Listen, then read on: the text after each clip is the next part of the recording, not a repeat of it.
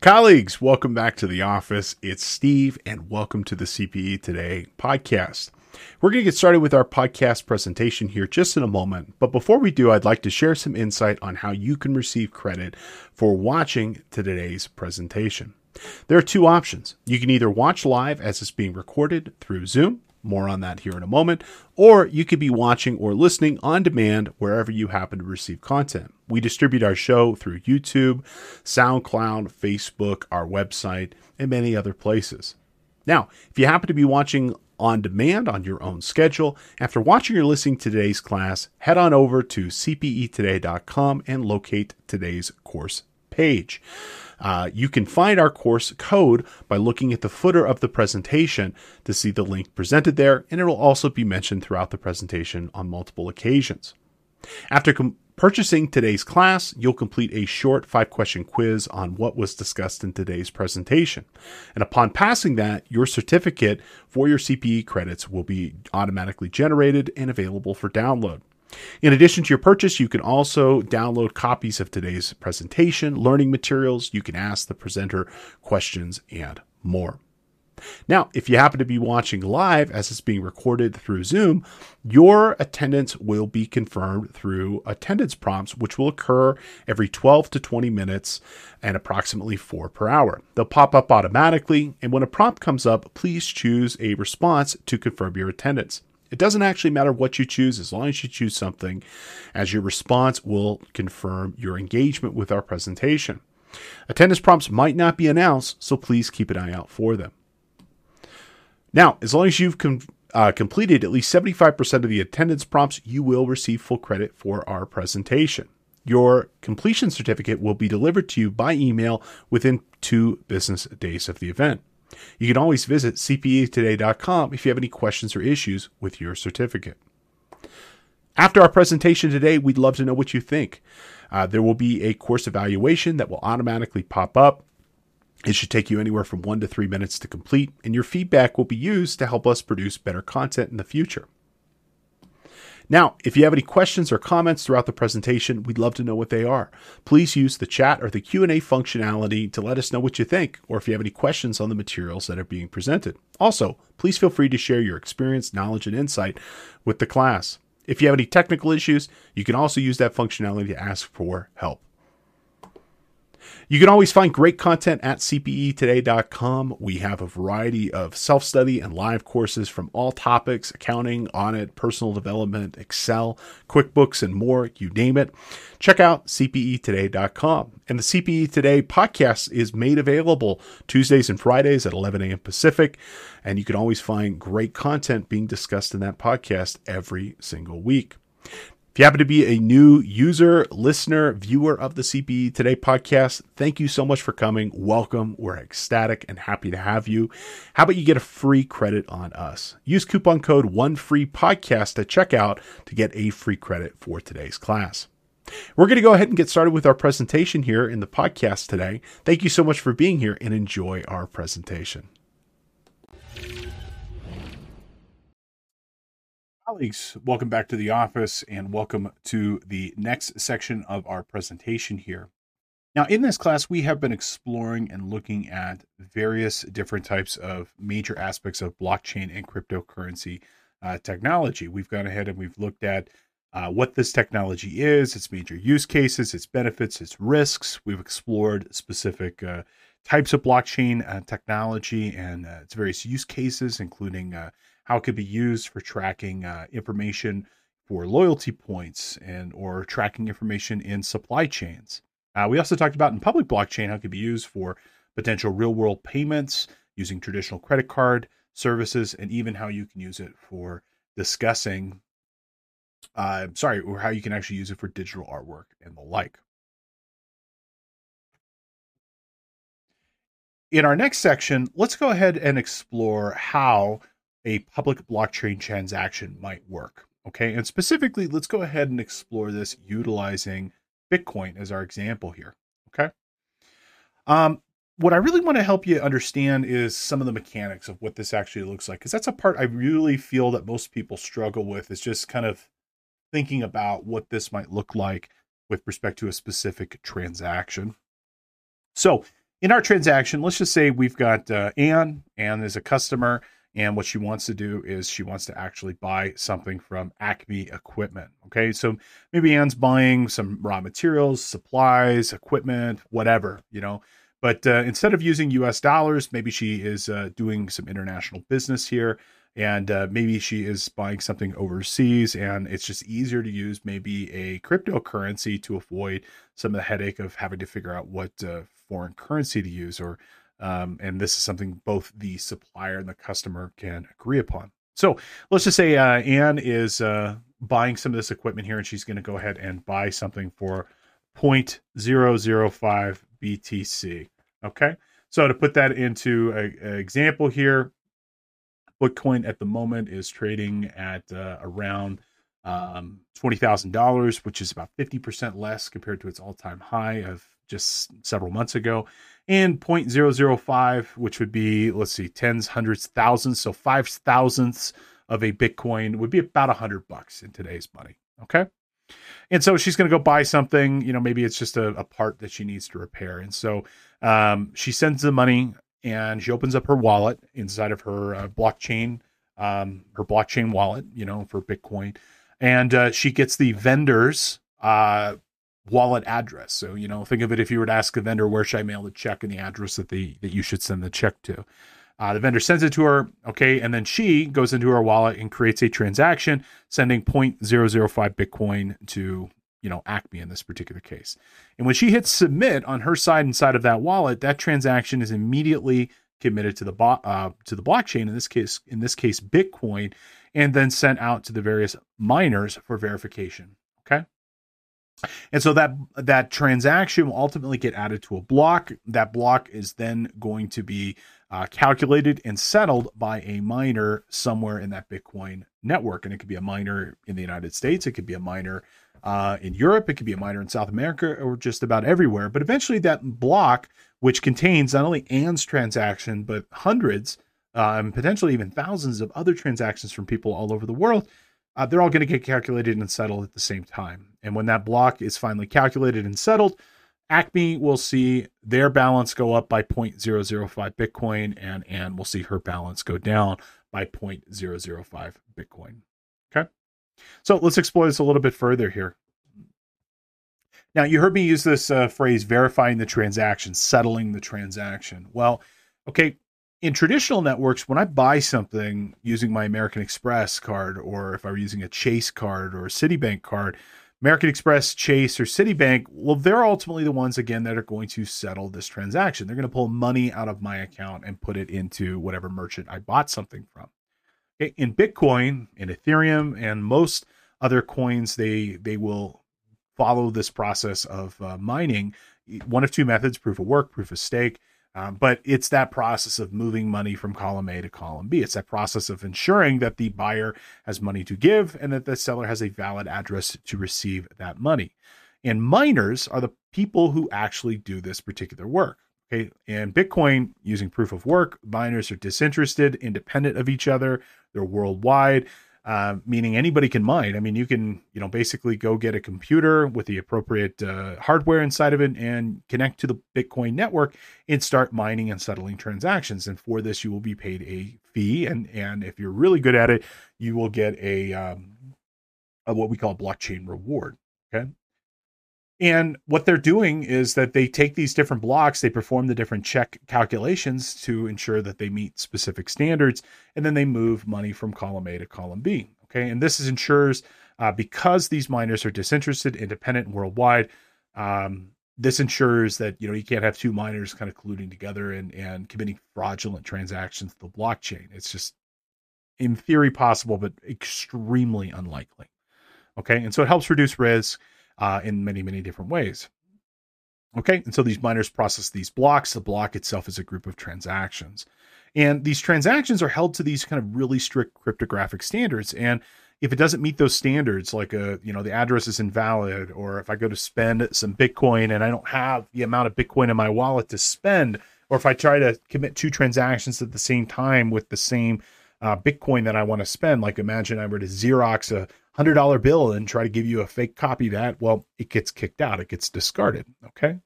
And at Initially, a single miner will verify these transactions, but over hours, eventually days, weeks, months, and years, pretty much everybody will verify every single transaction in the system. And once that's verified, the block gets added to the chain. The chain is a collection of those blocks, and then it becomes permanent, non-editable, transparent record of every of everything that is included, ever occurred. And again, kind of go through back to the idea of the ledger and the pages of those ledgers, and pages contain transactions. And transaction is one line item in one block that gets processed throughout the whole network. Okay. Now, once somebody inside of that blockchain network verifies that transaction, it gets verified over and over and over again. You can actually go to individual transactions themselves, and it will tell you how many times a particular transaction has occurred. And over the span of a couple of years, I mean, that can go up to hundreds of thousands and even millions of verifications. So it's just the way uh, this works. Okay. And once that transaction is verified, again, what we will end up seeing here is that uh, Anne, And we'll see um, her balance go down, and Acme will see their balance go up.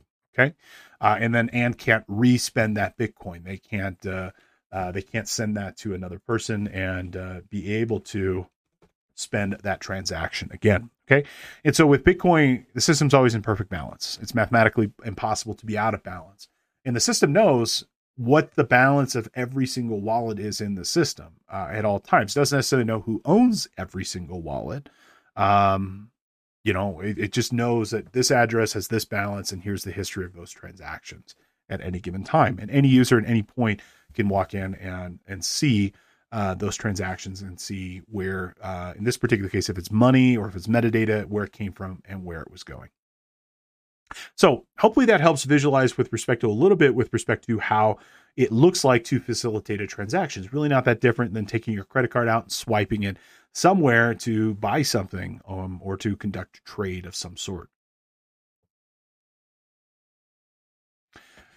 In our next section, let's go ahead and explore how crypto, crypto assets should be treated in business today. And I, what I want to share with you is just some findings from a recent report released by PricewaterhouseCoopers. I'm going to be very transparent here. Um, I'm pretty good on the technology side of this, but when it comes to the accounting, frankly, there are so many specific nuanced things that uh, I'm going to pull in the big guns here and rely on some of the research and writing of our colleagues um, that have uh, kind of gone through this and have uh, uh, determined the best accounting treatments.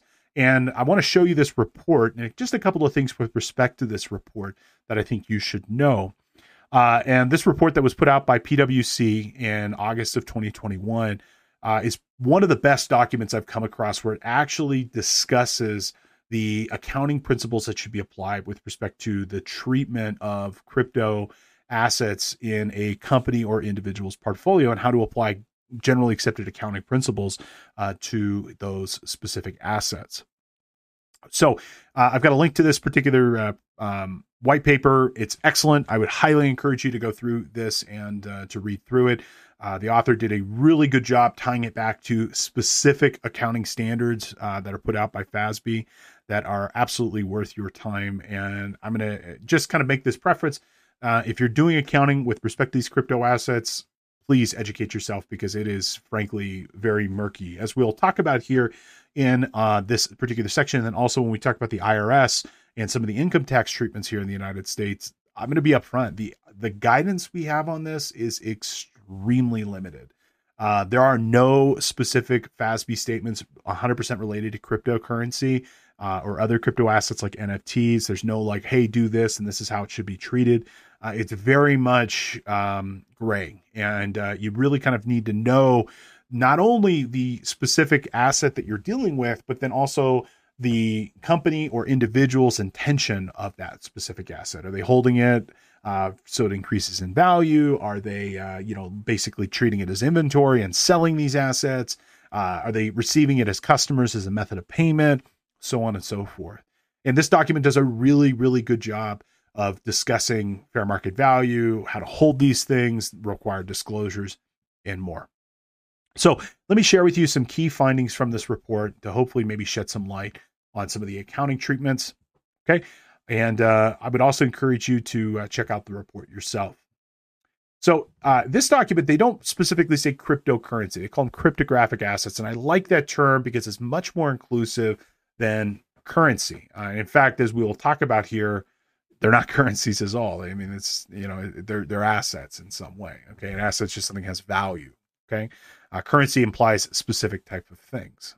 Okay. So cryptographic assets, crypto assets. Okay, the broad definition that they use are transferable digital representations that are designed in a way that prohibits copying or duplication. Okay, very, very broad definition here. And in this definition, it is everything from Bitcoin to N F Ts, smart contracts, and the like. It's anything that can be transferable, that are designed in a way that prohibit copy and distribution, and I would also say probably have value of some sort. Okay.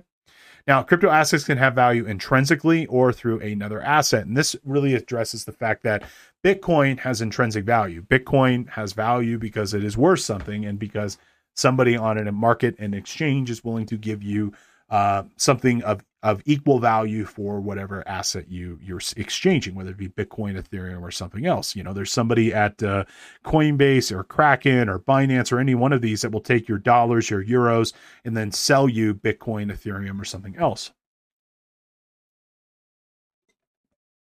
Okay. And so Bitcoin intrinsically has value because people believe it has value. Hmm. That sounds something very similar to other things in our economy. Okay. Or it could have value through another asset. That would really kind of speak to the stable coin idea. You know, um, Tether, U S D Coin, for example, are pegged to U S dollars. Uh, they have value because they're pegged to that particular currency. And in theory, uh, the people behind either one of those crypto assets are holding an equivalent number of dollars or euros or gold or whatever it has to um, cover, you know, all, every coin that is out in circulation. And I'll also point out, you could also have smart contracts that convey rights or equity ownership. It could be a private stock ledger, as an example, that's represented by a coin or a token, um, that you have the coin or token, but that coin or token is staked in such a way that provides value in some sort of other asset. So it can either come directly from the asset itself or through what that asset represents. Okay. Uh, this document really puts, uh, you know, kind of substance over form, in the sense that, you know, crypto and all the related forms that it might come in are really kind of irrelevant. It's really just what the intention is and what you're looking and what you're looking to do. And regardless of whatever form that might take, its substance is more important here. And so crypto, crypto assets can come in a lot of forms. Um, you know, it could provide rights to a service or product. It could give you rights in some sort of underlying asset, like a commodity, voting rights to a security, you know, or it could just have value in and of itself. So all cryptocurrencies are cryptographic assets, crypto assets, but not all cryptographic assets are cryptocurrencies. Best example of that would be N F Ts. You know, N F Ts aren't necessarily a currency. Um, they're much more akin to a collectible, um, but they're definitely a crypto asset. So first question you should ask here, do I have a crypto asset? And you might think to yourself, that's pretty obvious, but it's not necessarily easy. And if you do have a crypto asset, what type of asset is it? Uh, it's not always one hundred percent transparent that what you're working with is in fact an asset. It could be something else. Okay. So when a crypto asset represents an enforceable contractual right to an asset, it might meet the terms of an asset. It might not. Okay. Crypto assets provide the holder with interest in an underlying asset itself, something. Okay. It could be the asset itself is the thing that has value, like Bitcoin, or it could be that it has uh, interest or, or, um, position in something else that provides value. And that's just the, the way that we represent our uh, ownership of that asset. Okay. Okay. The holder may or may not have rights to the underlying asset as well. And it could take several different forms. It could be what you're working with is a commodity, you know, so there are crypto assets that own gold, silver, and other precious metals. Okay. So technically it'd be more of a commodity that you're holding. Uh, it could be an intangible asset, license, copyright, patent, so on and so forth.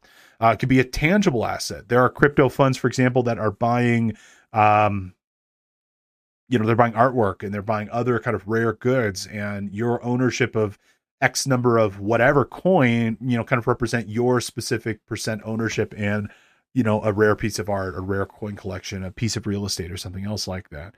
Uh, and it could also represent some sort of financial security um, with an I C O, initial coin opera, uh, initial coin offering. Uh, some people are using uh, crypto to be able to kind of go public without having to necessarily do the traditional work of an I P O, initial public offering. Uh, in that crypto asset through a smart contract could convey ownership in uh, internal company stock. Okay. If the crypto asset represents rights to the purchase, you know, uh, like Bitcoin, it could be accounted for and measured like the underlying asset itself in, in case currency, but it is very uh, difficult uh, to be able to determine. Okay. Now, in most instances, in most instances here, and not all instances, but in most instances, uh, the probably the closest thing that crypto assets would represent would be an intangible asset. Okay, not goodwill, um, but think of it more as an intangible asset, something you can't hold, touch, or feel, but yet it has value, like a license, copyright, or a patent. Okay, in most instances, but not all instances. Now, the good news is um, we do have something that we can kind of look towards to kind of determine Um, if what you have is an investment. A, a question that usually pops up with respect to crypto is that, is it an investment or not? Um, and so this was actually settled in the thirties, uh, nineteen thirties, that is. Uh, I guess I have to distinguish now the nineteen thirties from the twenty thirties, you know, because we're coming right up on it, folks. Uh, we are the turn of the century people, you know. And uh, in the nineteen thirties, the uh, the Supreme Court uh, came out with what they call the Howey test, which was a test to determine whether certain transactions qualify as a quote an investment contract. Okay, and so uh, the Securities Act of nineteen thirty-three and the Securities Exchange Act of nineteen thirty-four uh, kind of put some raw rules, regulations, and stipulations around, again, investment contract, around disclosure regulation and things of this nature. Uh, and you can check out a little bit more with respect to this Howey test here. Uh, now, what the requirements of are this are are really kind of uh, determining, you know, if it is a financial security or not. Okay, and so uh, if it meets the definition of an investment contract and thus subject to something like S E C regulations. Okay, with the S E C, they're again also pretty focused on, um, I would say, uh, substance over form. And with some of these I C Os and N F Ts and things of this nature, they might not specifically be stock. They might not specifically a, be a bond, but it could still be considered a security as it meets their definition. And so the Howey test has a, a couple of criteria, okay, for how you should maybe consider treating this. Okay. Uh, so if you're buying crypto, is it an investment of money? Are you giving physical dollars uh, or other types of, um, financial resources to purchase this? Okay. There's an expectation of profit from this particular investment. So, you know, I'm going to buy it at one rate, hold it for a period of time, and sell it at a higher rate. Well, that's typically what we're doing with, uh, financial securities. And, you know, at least, uh, that's the goal, right? Buy low, sell high. Okay. Uh, the investment of money is in common enterprise, meaning it's in like an exchange of some way. Okay. And any profits, uh, from the efforts of the promoter, um, sorry, any profit comes from the efforts of the promoter or third party. So these are the kind of the, the four, um, kind of criteria that we should look at when determining if whatever we're doing here kind of meets that, that expectation of a, uh, an investment. Okay. So let's go ahead and have our first review question here. What is the intention of the Howey test? Okay. So the correct answer here is going to be to determine if certain transactions qualify as, in very strict and literal here, investment contracts. Okay. The Howey test does not, you know, this came up almost one hundred years ago. Cryptocurrency wasn't even a thought. So it has nothing to do with determining if the asset is a qualified cryptocurrency. Uh, it has nothing to do with whether or not it uh, leverages uh, proof of work or proof of stake as its mining protocol. Okay. And it does not have anything to do with whether or not it is uh, dealing with a taxable transaction or not. We'll talk about our I R S regulations here a little bit later on. It solely has to do with how this should be treated with respect to as an investment contract or not. Okay. Some other questions that pop up here with respect to how do we want to handle um, the accounting principles for this. So question, are crypto assets cash or are they foreign currency? Okay. The answer is in almost all circumstances, no, they should not be treated like foreign currencies, and no, they should not be treated as cash. Cash is cash. You know, it is physical dollars. Okay. And foreign currency, euros, yen, R M B, uh, whatever, you know, whatever foreign currency you have, again, that's cash. Okay. A crypto asset can only be considered cash if it is accepted as legal tendered and issued by a government. If the crypto asset is not cash, it will not meet the definition by design and by default for a foreign, foreign currency. Now, the exception of this I could anticipate would be if you're working with a C B D C, a central, ba- a central bank-backed digital currency, like you would see, for example, down in the Caribbean, in places like Antigua and Barbuda, in the Bahamas, and uh, other places like this, where, in fact, they have a central bank-backed digital currency that they're offering. Um, in principle, I guess you could treat it as cash because it has the same purchasing power as the physical currency of that land. Okay, our crypto assets inventory. Kind of an interesting thought there. Um, you know, like, are you selling Bitcoin? Are you selling uh, Ethereum? Are you selling these different uh, coins, tokens, things of this nature? Okay, well, crypto assets are almost always purchased to sell at a future date. So when we buy something, we're we're usually anticipating selling it at some point in the future. However, they are not tangible assets and thus do not meet the requirements to be considered inventory. Inventory has to be a physical asset. Okay. This isn't my words. These are the words of, of GAAP. You can check it out. I've tried to cite where relevant, A S C three thirty under inventory. You could read about those principles. Okay. However, under very strict and specific circumstances, some broker dealers might be able to consider their inventory, might be consider be able to consider their holdings inventory. This would be covered under A S C nine forty. So if you're a broker dealer, you know, imagine you've got Steve's brokerage and I hold a, uh, kind of a treasury of uh, Bitcoin. And I, instead of my clients buying them on the open market, they buy them from me at a stated rate. Well, potentially that could be considered inventory uh, in that specific circumstance. Okay. Well, so if they're not, if they're not cash, they're not foreign currency, they're not inventory, are they financial instruments? Well, okay. Financial instruments can include contracts Uh, that impose an obligation on one party and convey rights to another party to deliver another type of assets, cash, stock, bonds, so on and so forth. If the crypto assets provide rights, it could be considered a financial instrument. Um, but with respect, and think about, like, for example, when you buy stock, you get rights, voting rights typically with that stock. You know, if I own a stock of Coca-Cola, I get the rights to vote for the board of directors for Coca-Cola. You know, I, I can vote on board resol well, not necessarily board resolutions, but uh, stockholder resolutions. Okay, Bitcoin doesn't offer that, nor does Ethereum. Um, you know, it doesn't really get to give me any rights to anything other than the fact I own that specific um, coin in this particular case. Okay, I don't get rights to a percentage of the stock. I don't get rights in the voting. I don't get rights in the ownership. Nothing of that nature. So, in almost all circumstances, it probably isn't a financial instrument, uh, although in practice, it's a lot easier to describe them as financial instruments, even though technically uh, that is wrong here. Now, an exception, this could be, again, like a smart contract where you're in some sort of I C O. And with respect to that I C O, you know, uh, you get rights to, you know, the company through a private stock ledger, and uh, the coin, the token, or whatever you own is just basically how that is represented. Um, it depends. Okay. An investment company or qualified investor might be able to classify their crypto assets as investments. I think the key word here, though, would be that qualified investor. You know, if you're in the business of buying and selling and exchanging and trading, you're a professional trader.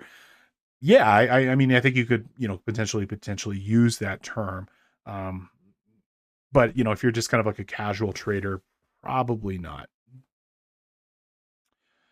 So, if it's not a financial instrument, if it's not inventory, if it's not cash, what is it? Okay. Well, in almost all circumstances, the probably the most inclusive term that we would use, and probably the uh, most accurate way of accounting for this, would be to consider them intangible assets. Okay. So an intangible assets is defined as an asset that lacks physical substance. Okay. Uh, and this specifically does not go in the same category as goodwill. So I would put it probably akin more to like a patent or a trademark or a copyright, where, you know, I got a piece of paper that says I have a copyright, or I have a piece of paper that says I have a patent, but it's what that paper represents, the rights and, and that come along with it. Uh, so I think that's probably the most inclusive and probably the best way of considering this. But as I mentioned, there's exceptions to all of these, depending on the intention of what that person or company is doing holding that. Um, so I would tell you it, it's, It's very much, you know, it's kind of a gray area. You need to know what you're holding, and then also what the intention of holding it is, and then also what type of person, company is is holding it. Okay. So Uh, crypto assets are not physical, should not be treated, uh, uh, sorry, and should be treated as intangible unless they meet other qualifications I, that I previously talked about. And again, I would encourage you to check out A S C three fifty, Intangible Goodwill, for other guidance on how to treat and report these specific assets. And that report, as I mentioned, from P W C here is excellent. Um, I put a podcast together not too long ago, specifically walking through this document and, and discussing some of the Uh, specifics uh, that I thought were pretty interesting as it relates to it. And it's it's not long. It's maybe like thirty pages or so, but it's some of the best guidance I'm going to come across on practical advice on how to account for this. Now, one other thing I wanted to mention, um, there are no specific disclosure requirements for holding crypto assets, uh, meaning there's nothing saying like, oh, you need to make this note to the financial statement. That's not there. Um, you know, it's going to be like, okay, like depending on how you're holding it, how much you're holding it, Um, there could be other, you know, kind of disclosure requirements that kick in, you know, because of, you know, uh, what they are, what they represent. But uh, there's nothing specifically saying like you need to disclose in your financial statements here that, um, you know, hey, I own Bitcoin, or I own Ethereum, or whatever they end up being. It's nothing specific related. Uh, but this is about as close as we get with respect to kind of firm guidance on how to treat uh, some of these different assets. In our next section, let's go ahead and take a look at uh, some of the guidance provided by the Internal Revenue Service for how to account for these for income tax purposes. Okay. Now, frankly, the guidance provided by the I R S for um, understanding how to do this for income tax purposes, to say it is limited would be uh, honestly, frankly, like uh, like not doing it justice enough. There's practically no guidance here from the I R S. And the guidance that we actually do have from the I R S comes in the form of a F A Q, a frequently asked questions. Um, that's it. We've got like ten paragraphs with respect to how to actually treat uh, a trillion dollar market cap um, thing, you know, that is kind of shared globally around the world. And I think for the most part, that's pretty reflective of uh, techno, you know, kind of the speed of that technology moves versus the speed that government moves. Um, not necessarily advocating for more regulation here, although I think that would drastically help kind of stabilize the markets here. Um, but, um, you know, having a little bit more, and, and I think probably having a little bit uh, uh, better guidance would uh, help people navigate, uh, you know, because some of the, the murkiness as it relates to how do I account for this and pay the proper taxes related to that, uh, that holding. So the uh, if you're going to go look this up, we're going to look up I R S uh, Notice twenty fourteen dash twenty-one. So the guidance that we have at this point at the time of the recording is almost a decade old, coming up on it here, eight years old at least.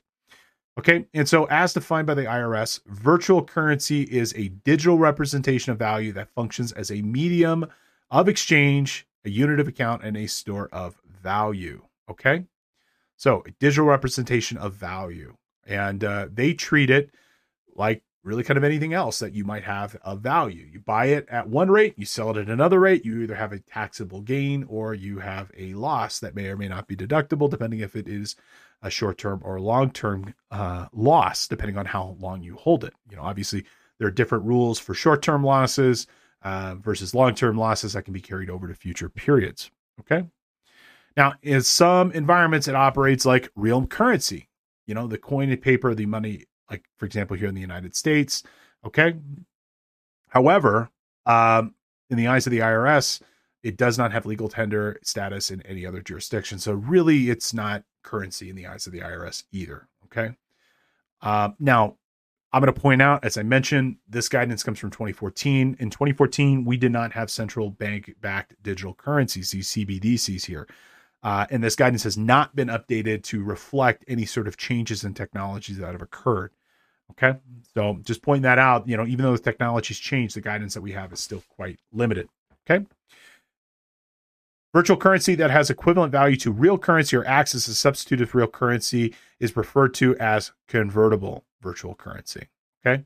However, it is not, and they are very clear about this, it is not a foreign currency in the eyes of the of the I R S. You know, it's not that, uh, you know, Bitcoin, for example, is, uh, you know, like a euro or a Great British pound. You know, there's not a country or a group of countries behind it. Um, so therefore, it does not meet the qualifications of what a foreign currency is.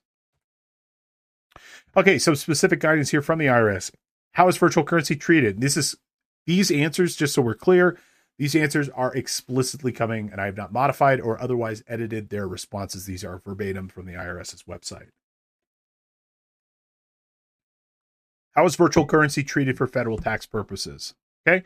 For federal tax purposes, virtual currency is treated as property.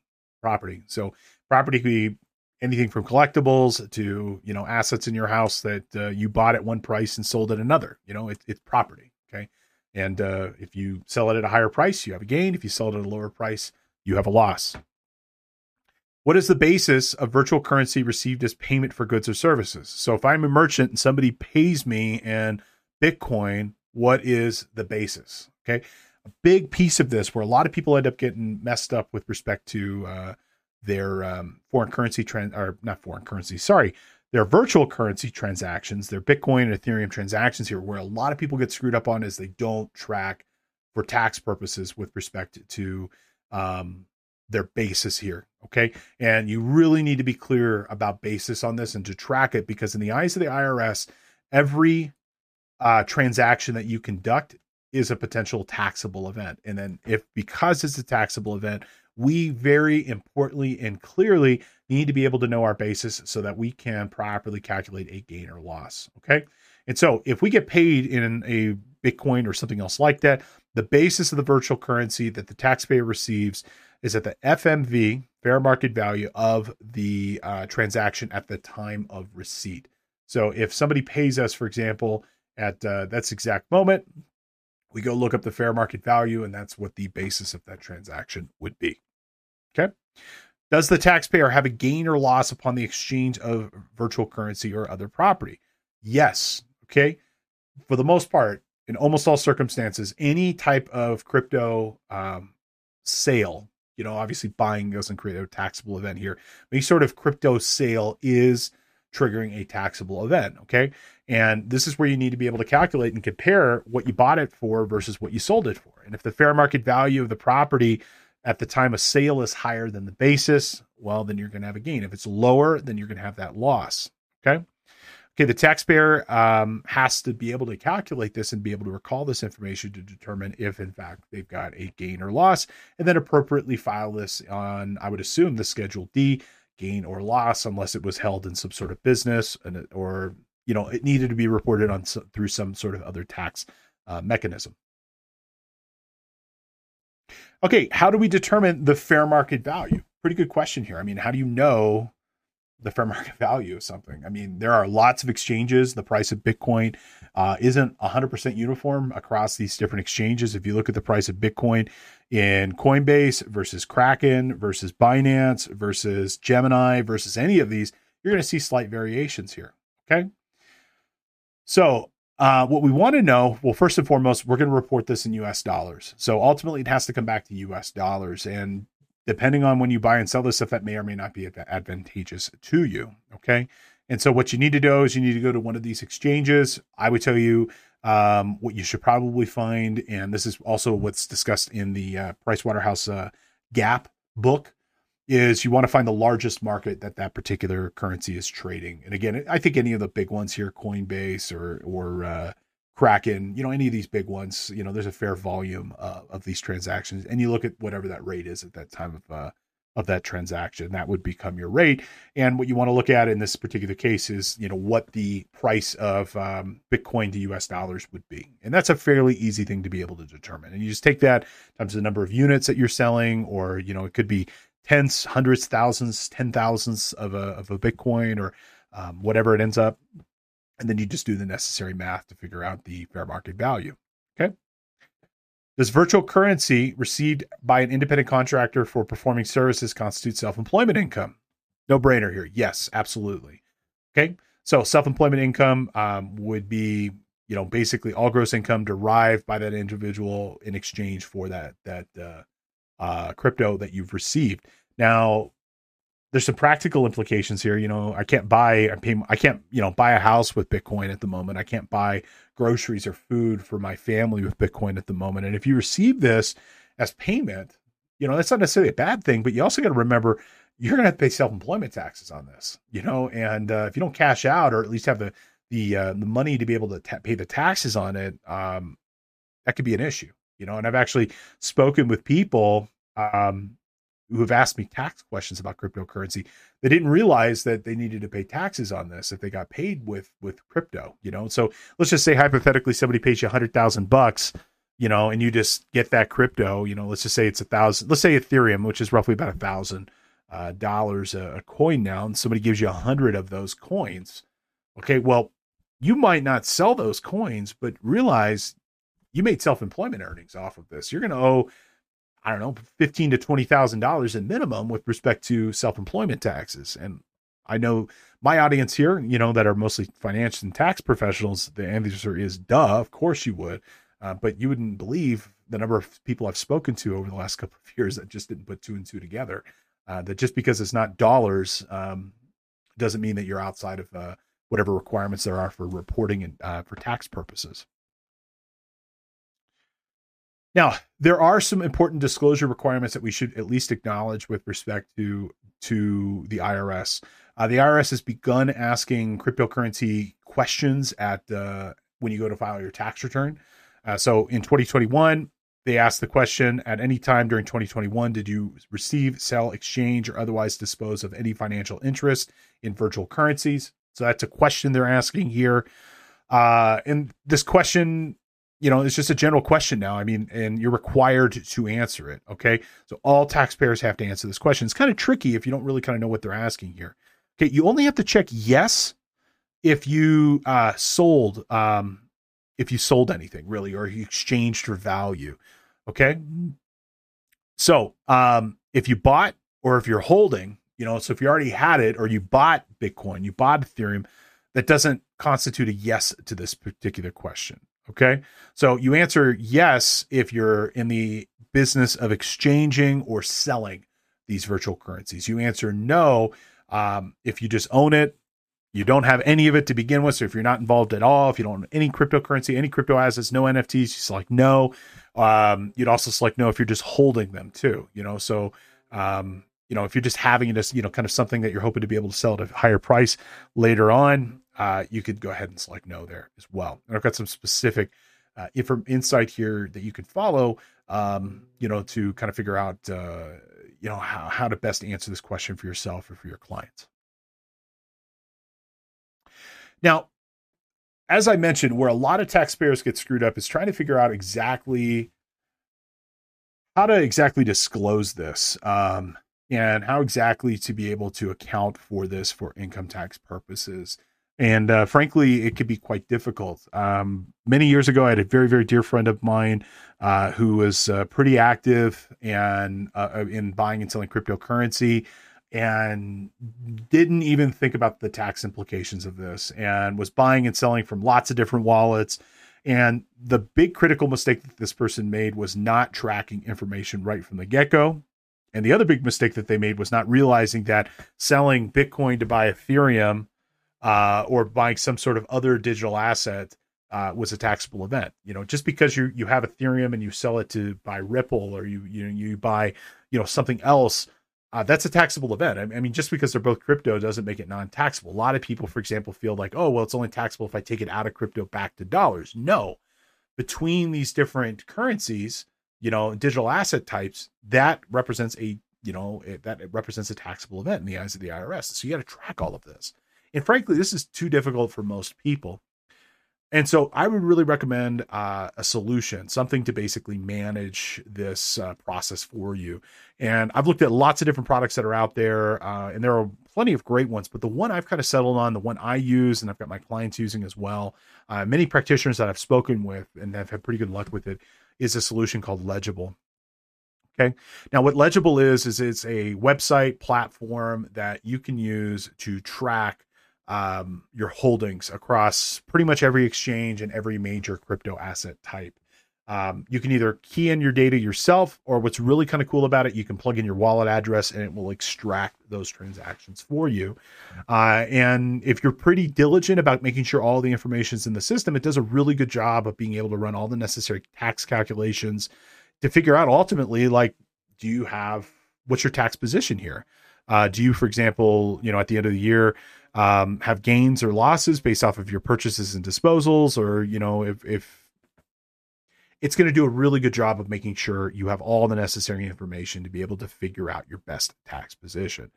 Now, what separates Legible compared to some of the other products out there is that Legible is designed for uh, professional practitioners. It, they have a consumer version of this, so you could run this as an individual. But what I think really kind of makes this cool is the fact that if you're running a public tax practice, you could license this for your firm and then be able to use this for all of your clients. Uh, so if you have a client that walks in and they've got Bitcoin transactions or Ethereum transactions, and you need to figure out that gain or loss, you, you can do though. You know, you can do so. And it's got a client portal. It's got really good security. Um, you know, you can track client progress. And ultimately what this will do is it will produce all the necessary information for you to figure out the gains and losses for that particular client. Uh, and it'll even go all the way to produce the Schedule D, or the information you need to produce that Schedule D, uh, where you can calculate that uh, uh, either short-term, long-term gain or loss. Uh, you can check them out by going to legible dot io. The company that behind this is called Veriday. Super nice people, very, very uh, helpful, great customer service. And if you need help getting this set up, they've got great resources and support articles to help you learn how to leverage this product effectively. And uh, I, it's definitely worth a look if you have any sort of client or yourself uh, that you need to track your tax positions for crypto. Let's go ahead and have another review question. How are taxable events involving cryptocurrencies usually presented on a tax return? Okay. So the key answer here is usually, uh, I'm going to point out with respect to tracking of um, information on a tax return, it varies. Um, you know, if it's business, if it's an individual, if it's an estate, if it's a trust, if it's a whatever, you know, I'm talking your generic run-of-the-mill person, individual. Okay. And so for your generic run-of-the-mill individual, it's going to be on the Schedule D, gain and loss on investments. You know, it, it gets reported in the same place that your stock, your bond transactions are going to get reported, okay? Uh, it is not going to get reported on the Schedule B. Schedule B is for interest and dividends, which crypto is definitely not, okay? And that's where you would not report it there. Uh, Schedule L, uh, I don't even know what that is. I don't even know if there is a Schedule L. It's a made-up answer here. There is no specific schedule for gains and losses on crypto. So the correct answer here, again, is going to be that Schedule D, gain and loss on investments. Now, we're getting towards the end of our time here together, so why don't we finish with just kind of a brief discussion with maybe how you could get involved with public blockchains and specifically cryptocurrency, okay? And I'm going to preface this by saying, first and foremost, do your own due diligence, do a ton of research. When you feel like you've known this enough, go back and do more research. I've been involved in crypto and public blockchains for over a decade now, and I still get curveballs every now and then. Um, I really want to emphasize the importance that you study this, understand this at a very, very deep level, because people have absolutely been swindled, been taken advantage of, have had security events, data breaches, ransomware, um, and very, very, very uh, many, many examples of people who have ended up lo- losing a tremendous, tremendous amount of money uh, with respect to this. So please, please, please, please, thousand times over, do your own research and educate yourself before proceeding here. Okay. Remember, it's un- unregulated almost entirely. So there's no one eight hundred number to call, you know, if, if something bad happens. Okay. So I'm going to talk you through a couple of things here, what it looks like to create a wallet. Um, from that point, you're going to want to go buy crypto. You're going to do that on a crypto exchange. Uh, then you're going to move that crypto to some sort of wallet for you to be able to use. And um, I personally recommend offline wallets or hardware wallets to be able to support. Uh, but if you wanted to go and buy, this would be some of the rough steps. This isn't perfect. Don't quote me on this, uh, but I'm going to try to give you my at least best steps to get involved. And uh, again, please do uh, your own due diligence and do some research before attempting this on your own. So first things first, you're going to need to get yourself a wallet. There are lots and lots of different types of wallets that are out there. Um, they kind of come in two major categories, an online wallet and an offline wallet. Okay. So a wallet, just like your normal traditional wallet, somewhere that you put your credit cards, your money. Crypto wallets, same thing. It's where you're going to put and hold your crypto private key, which will then represent your crypto on the blockchain. Okay. And so online wallet is typically something that's going to be stored with an exchange. And so if you were to buy, for example, on Bit, on uh, Coinbase, Coinbase will give you a wallet, generate a wallet, and Coinbase would technically hold your crypto. It would be stored with them in their repository. And so ultimately you're trusting that particular exchange to store that information securely. Now, depending on what exchange you work with, as Coinbase, as I was speaking to as an example, they have lots of different types of wallets. They have hardware wall or not hardware wallets. They have uh, cold storage wallets, hot wallets. Um, that's one that's basically you can take the money in and out of the exchange quickly. A cold wallet or a offline wallet is something where it is not as easy to get the money back into the market, um, but it's kind of like putting your money into a safety deposit box. It's kind of the best way I think of it. And so just determines like how fast you want to trade. You know, in my instances, Uh, I personally recommend if you're going to buy and hold, uh, you use an offline wallet where you're not storing your money in Coinbase and then running the risk that Coinbase is going to have some sort of data uh, breach, um, but rather, you know, kind of printing that private key, putting it in a safety deposit box or somewhere else. Online wallets have come a long way, though. Um, I still think we have a long way to go, though. Okay. So if you plan on holding your investment long term, it's really recommended you use some sort of offline wallet, private wallet that you directly control. There are some great hardware wallets. Um, like physical hardware devices with two-factor authentication, no matter uh, that you can use to access that and secure that wallet from there. And when you create a wallet, it's going to create a private key. Okay, with with uh, cryptocurrency, uh, it creates a public key and a private key. Okay, and the public key is what you're going to give out to other people. The private key is what you're going to use to ultimately, you know, unlock your wallet and be able to access your resources inside of it. But the public key is like your address, it's your email address, it's a your location on the blockchain for people to be able to send you something. So using Ethereum as an example here, which is again, one example of many different public blockchains that are out there. Uh, one of the tools I've used is this thing called My Ether Wallet. And you can go there and you can instantly create a unique wallet address on the blockchain and it'll create a new wallet for you. Uh, it's going to ask you to secure this with a long random password. If you're using a password manager, absolutely consider, um, absolutely uh, use that. And you're going to want to store that password in a safe and secure math method uh, that only you have access to or people you trust, okay? You're gonna download what's called a key store file, okay? That is gonna be how you access that account in the future. And then ultimately you can download your private key, and that's how it's the most important component of all this. And that private key is your way of unlocking that wallet. And once it's generated, it's never generated again. So um, it's a one-way type uh, of uh, encryption algorithm. And once it generates that private key for you, Uh, that's your key. And so definitely you want to make sure that you secure uh, these particular things. The pu- the public address, the public key, that's fine. That's what you're going to give to other people to send you money, to receive money, something else of that nature. Um, and you share it with other people. It's the destination address for people to send you funds or metadata or smart contract or anything else like that. Now, the private key and the public key look very different. The private key will be longer, though. And this is how you're going to unlock your wallet and access your your funds here, okay? You should absolutely one thousand percent back this up in multiple safe places.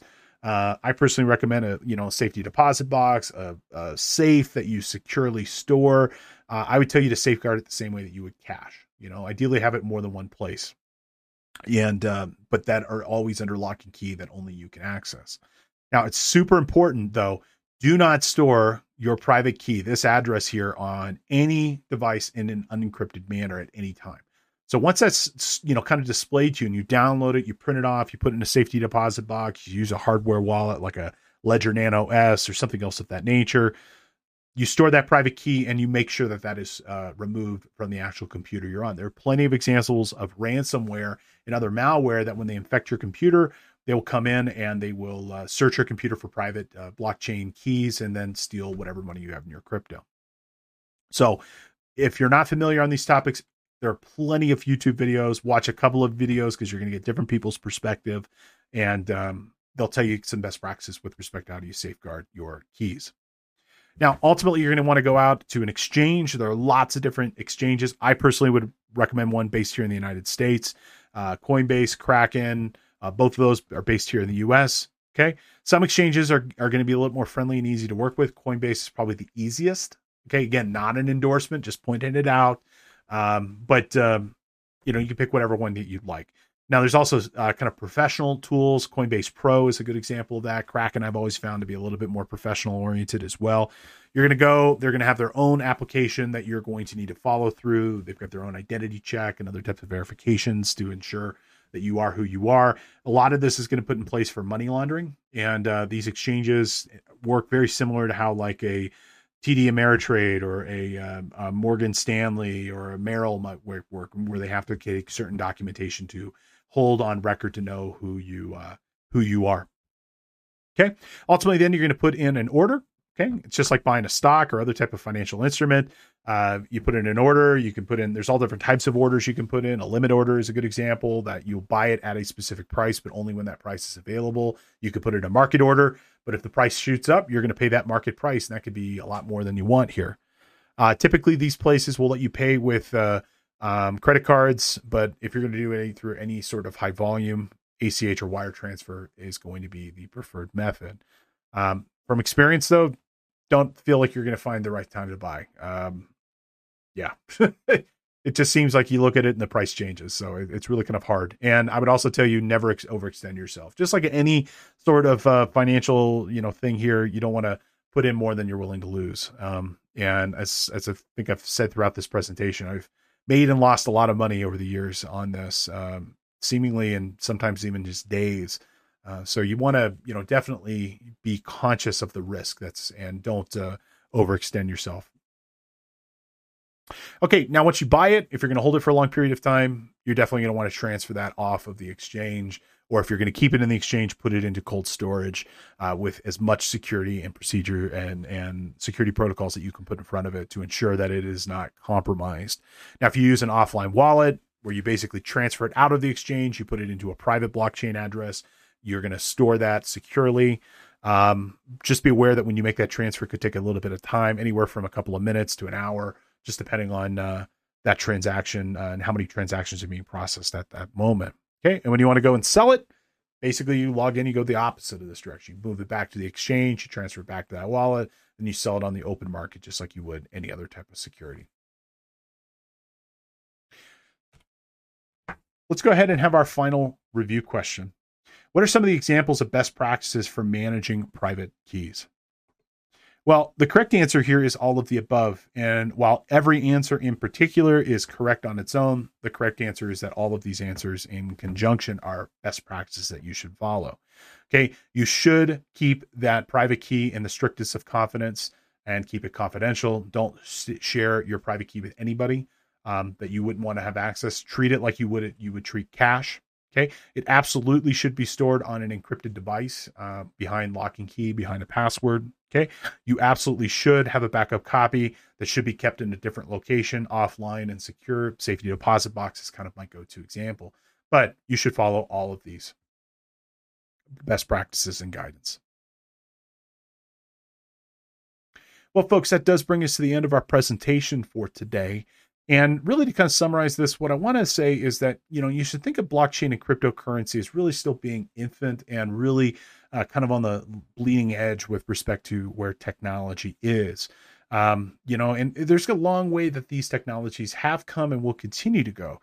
And think of something like the internet, you know, compare your thoughts to the internet in nineteen ninety-six, you know, to where the internet is today. I mean, I always think it's interesting to look back on, you know, some of the news articles and, and uh, you know, footage from those local news stations talking about people are using electronic mail and people are buying things on the internet through this company called Amazon. And, you know, fast forward twenty years later, I mean, all of this seems commonplace, you know, and the internet has dominated everything for that matter. I mean, and it is such a huge component of our day-to-day lives. Now, I'm not saying crypto is going to go there, but it could, um, you know, it could have the impact to financial markets in the same way Um, that uh, the internet had impact to communication markets, but we got years before we're going to start to see, you know, kind of mainstream adoption. Um, but it's happening. I mean, it's happening year over year. And I will point out there are measurable successes every year with this. Uh, and I think it could have potential impact with respect to the future of the world. Uh, and where I really kind of get excited with this is uh, with respect to not just here in the United States, but I get really excited thinking about emerging markets. You know, I think about, for example, that farmer in, in East Asia or, you know, that merchant in Africa that doesn't have the same equal access to financial institutions that we do here in the Western world. You know, I can't throw a rock and not hit five banks on Main Street here in my town. You know, I can open a checking account like that.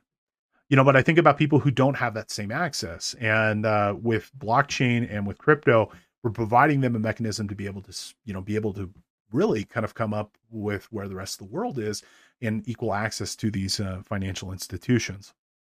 And now that farmer or that merchant in that far-flung region, you know, even though they don't have access maybe to easy banks and credit like the way we do, well, now they can start to participate.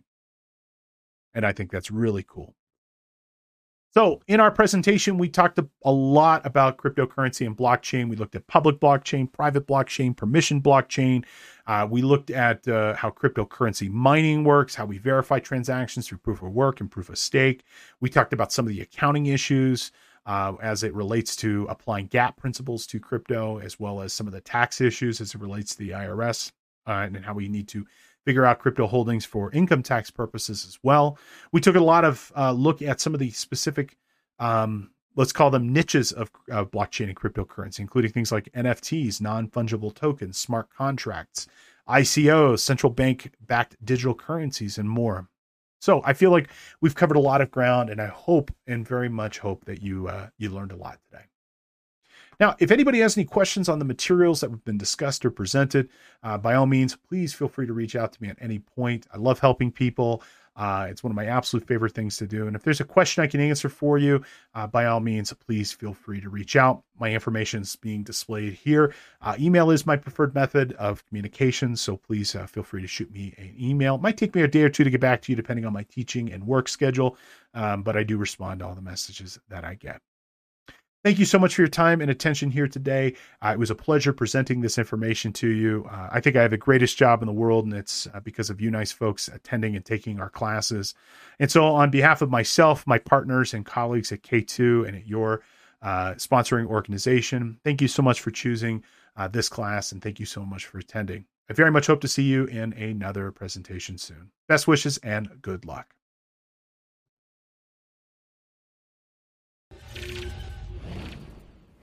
Thank you so much for attending our presentation and podcast for today.